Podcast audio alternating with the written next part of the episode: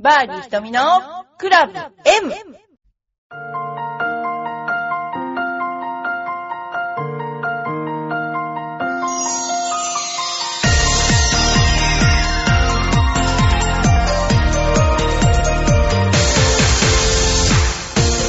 こんにちは。バーディー瞳のクラブ M です。皆さんいかがお過ごしでしょうか？いつもいつもギリギリに、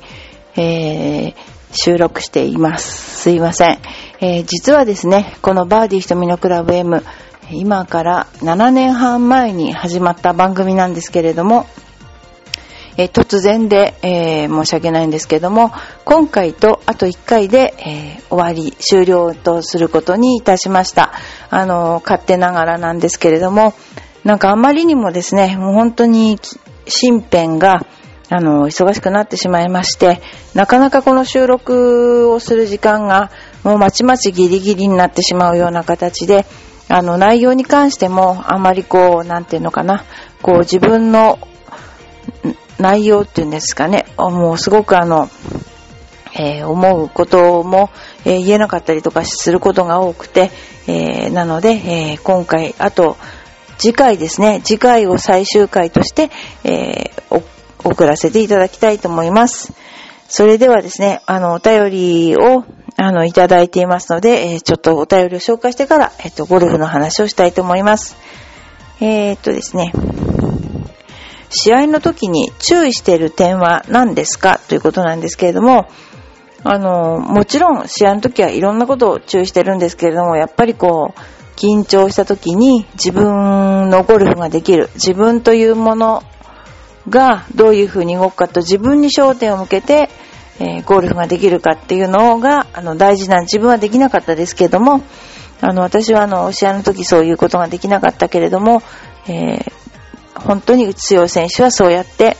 えー自分に焦点を当てて自分のゴルフをするということにね、あのー徹してるんじゃ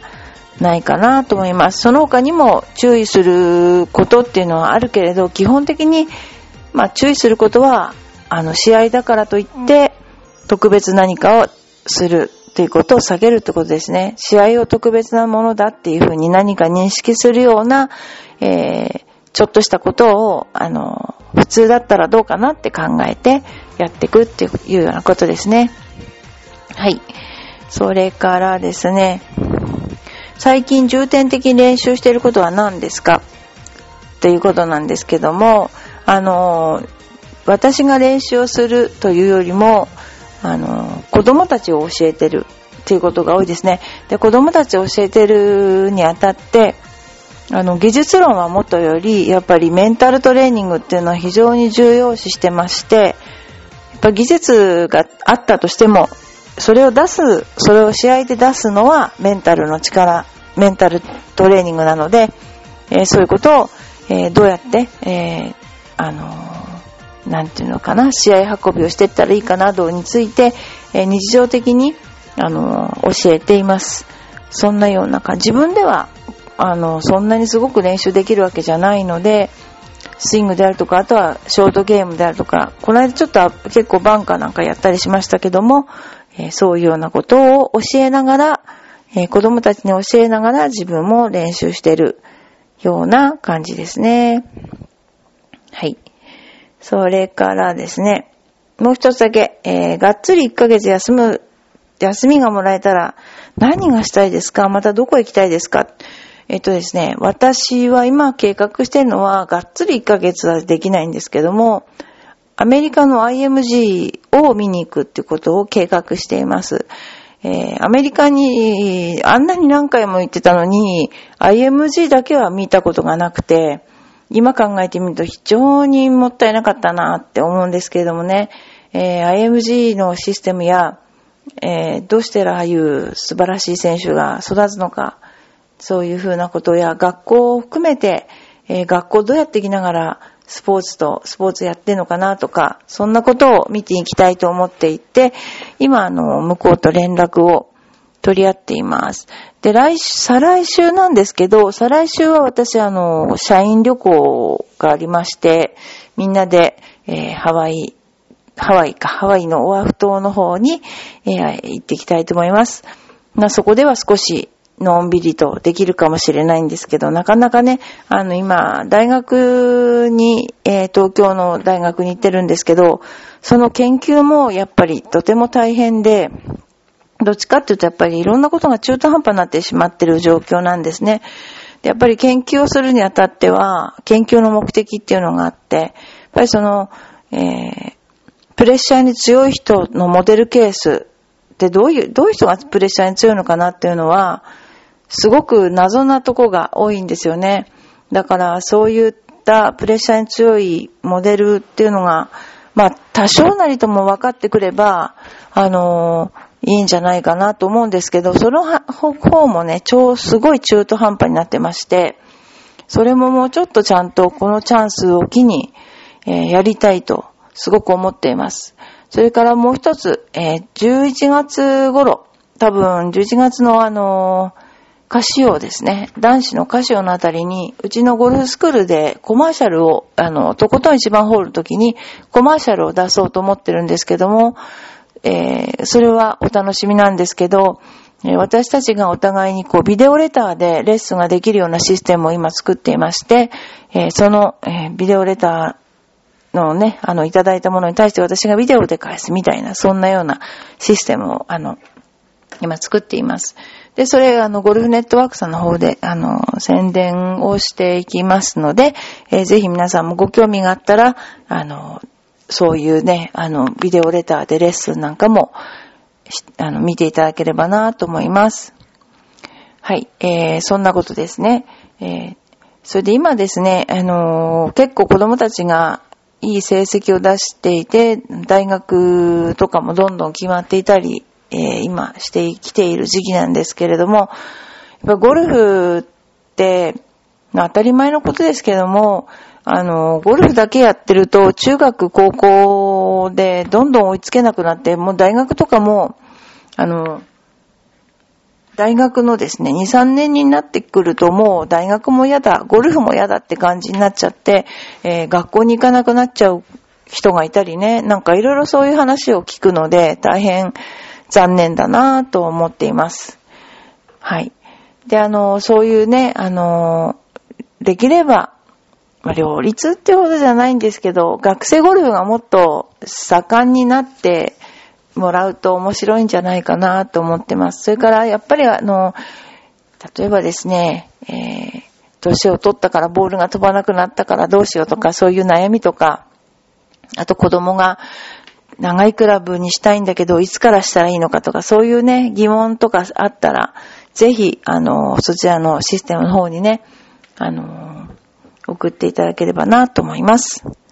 はい。で、この間もすごくね、あの、いい試合がこの頃多くて、若い選手がどんどんどんどん可能性を持った選手が、えー、出てきていますね。で、もう本当にアメリカの試合が一応、まあ、世界の、えー、一番を決める試合であると思うんですけれども、やはりそういう試合でこれから勝つ選手がどんどん勝つ選手がね、増えてくんじゃないかなって私は期待してるんですね。なので、ぜひ、えー、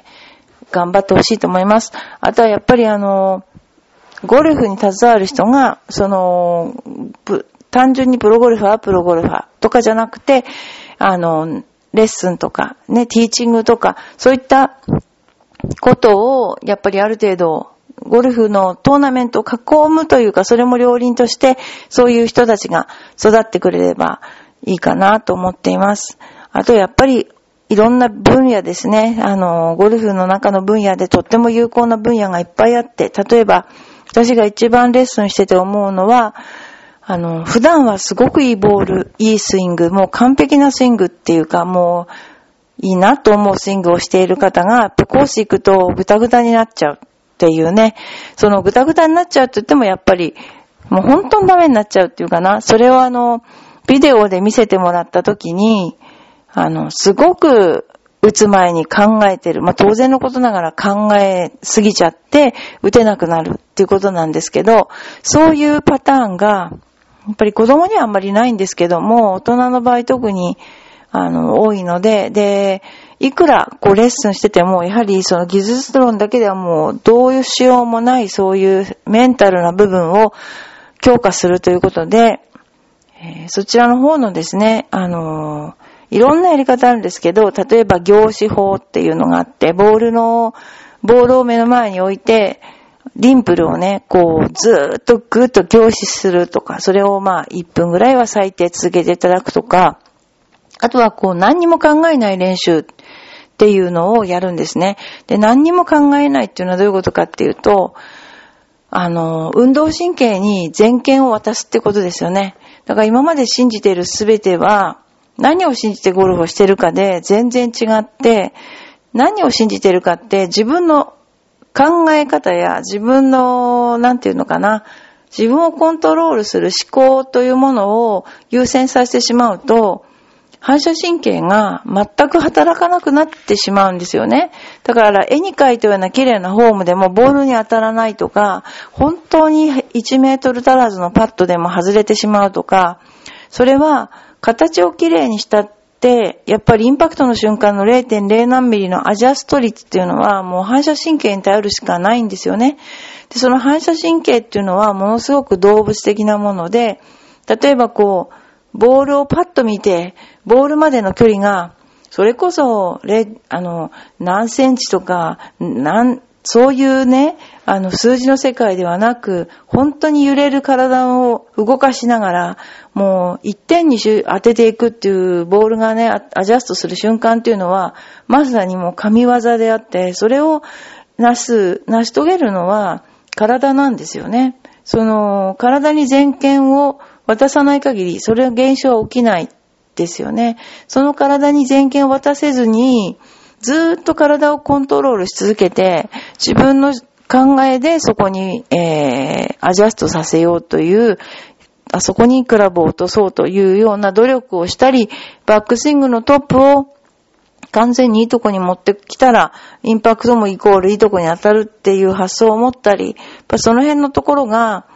あのー、なかなか、こうなんていうかな、理解しがたい、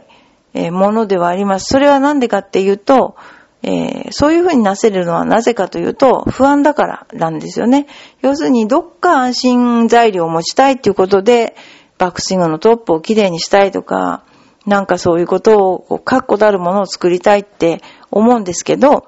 でも、確固たるものを自分の思考でコントロールできるかって言ったら、それはできないんですね。えー、例えば心臓の拍動を、とか、そういうなんか、自分がね、自律神経で動いてるものをなかなかこう制御できないように、あの、反射神経も自分の思考とかでは制御できないですよね。で、そういう努力をやめて、一切を考えない、全権運動神経に渡すっていうことをできる条件反射じゃないんだけども、そういう時間をいつも設けてあげないと、私たちはできなかったらもっと考えなさい。えー、もっと努力しなさいっていう世の中に育っているので、日常的なことがゴルフにも出てしまって、結局は、えー、自分の体を支配する、しようとする試みだけのことに終わってしまうんですよね。でそれはやっぱり悲しいことで、引き算のゴルフなんですよね。で、足し算のゴルフをしようとしたら、そうではなくて、全権を反射神経に委ねると。自分を信じて、何にも考えない。何にも考えないとか、イメージ思考状態っていうんですかね。そういう風にすることによって、えー、一つの焦点に自分のすべての機能が、えー、凝縮されて、集中されて、えー、そういう方向性を持って動くと。要するに一つの方向性に対して一瞬にして動いていくことができる、統合できるっていうのは、考えではないですよね。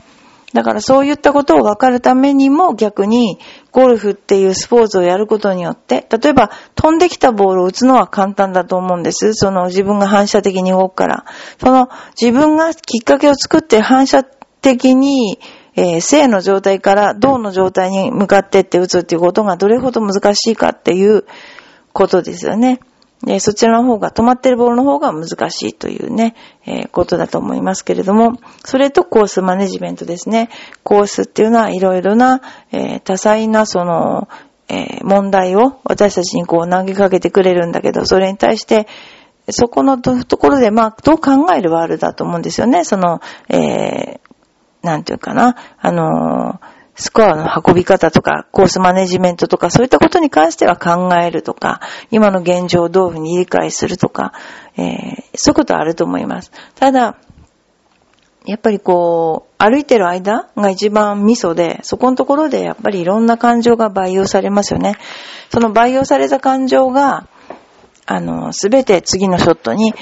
影響されます。だから、この間、すごくいい成績を出した子にずっと言い続けてるのは、もう技術じゃないと。もう要するに技術がすぐ上がるとしたらね、やっぱりシーズンオフにしたものとか、3ヶ月、4ヶ月前にやった技術が出るんであって、今できることは、もう、あの、自分の精神をね、あの、どういうふうに持っていくかっていう、そういうことしかないよっていう話をして、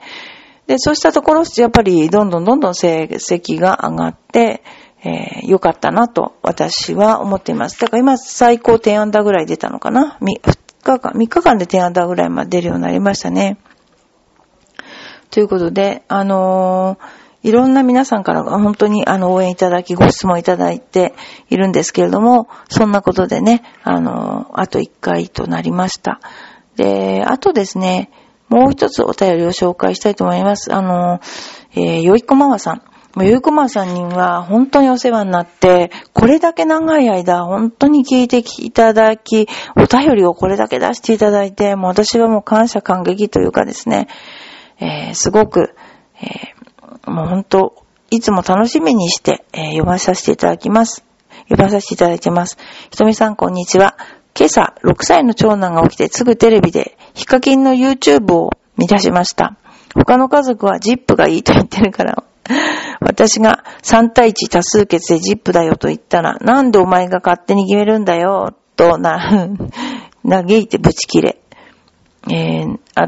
頭に何かあったったら人が殺せそうな椅子で殴りかかってきました。え ?6 歳ですよね、でもね。えー、捕まえてお尻を何度も叩きました。その間もずっとお前死ねと言われテレビ撤去することにしました。行かれてます。ダクみたいにならなきゃいいけど。本当に大変です。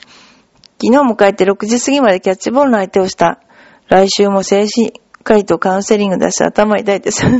で、よくやってあげてますよね。本当に、えー、子供さん連れていろんなところの習い事をしたり、えー、いろんな習い事はどうかななんて探したり、もう本当に、えー、まあ今6歳だから打ち切れていろんなこともあるんでしょうけども、まあ本当に大丈夫ですよ。もう精神科医とカウンセラーなんて、カウンセリングなんてしないで、思ったように育てればいいと思いますよ。私なんてもっとひどかったと思う。もう、わかんなかったらもう、絶対にわかるまで、もう、ね、やり通しましたからね、私とかね。もう、そんな感じで、多数決すら取らなかったと。民主主義じゃない、親の言うことが絶対だとかなんか言って、そういうこともあったかもしれないですね。でも今となってはね、とてもいい思い出になっています。はい。えー、本当にあの、子供さんのね、あの、お話、私も子供が二人いるので、よく、あの、当時を、ね、よいこまさんの今一生懸命奮闘してる様子、とってもなんか微笑ましく お話をまさせていただいて、どうもありがとうございます。ということで、えー、まあ私もいろいろな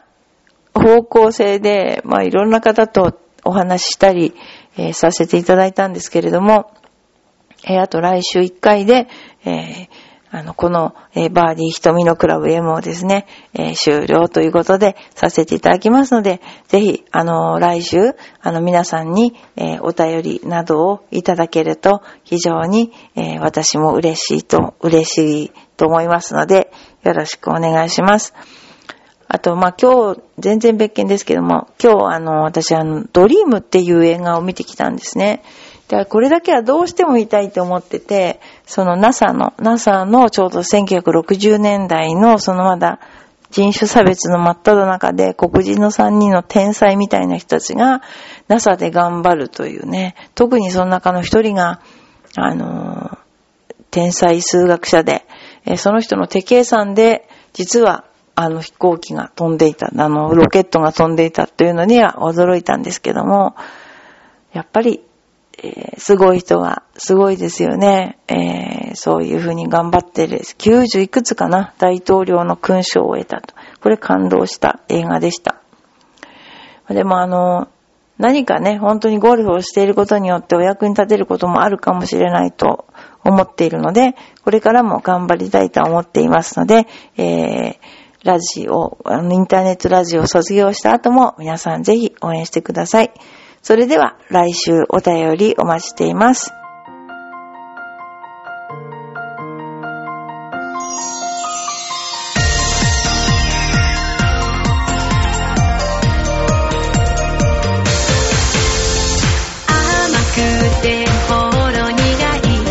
私の癒しチョコレート